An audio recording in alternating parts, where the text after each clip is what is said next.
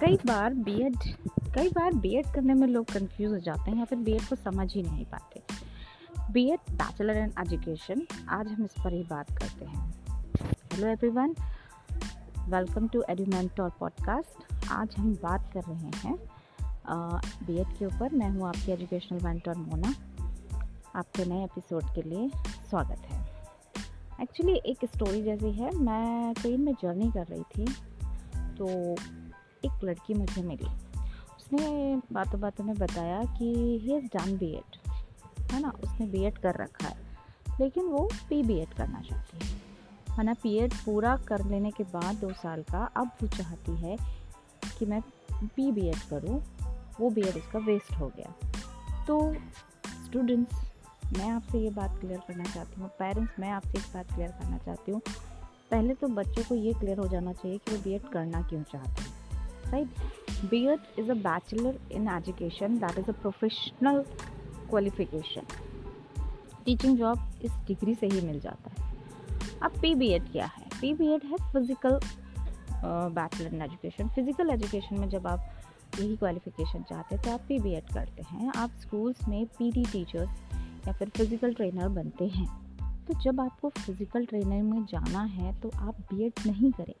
आपको सीधे सीधे पी बी एड ही करना चाहिए, उसके लिए ही अप्लाई करना चाहिए। That will beneficial for you आप बी एड करें और आप चाहते हैं कि आप स्कूल में पी टी आई बने तो आप बिल्कुल गलत रास्ते पर हैं। So it it is very clear P B Ed means physical trainer और physical education okay and B Ed means normal in bachelor in education in any subject except physical training so आप जब भी B करने जाएँ तो आप इस चीज़ को बड़े ही क्लियरली करें कि आपको बी एड किसमें करना है। मैं बात सिर्फ़ अगर पी बी एड और बी एड के अलावा भी करूँ तो बी एड के अंदर भी बड़े सब्जेक्ट होते हैं। जिस सब्जेक्ट से आप आज ग्रेजुएशन करते हैं स्पेशली आपको उसी सब्जेक्ट में बी करना चाहिए।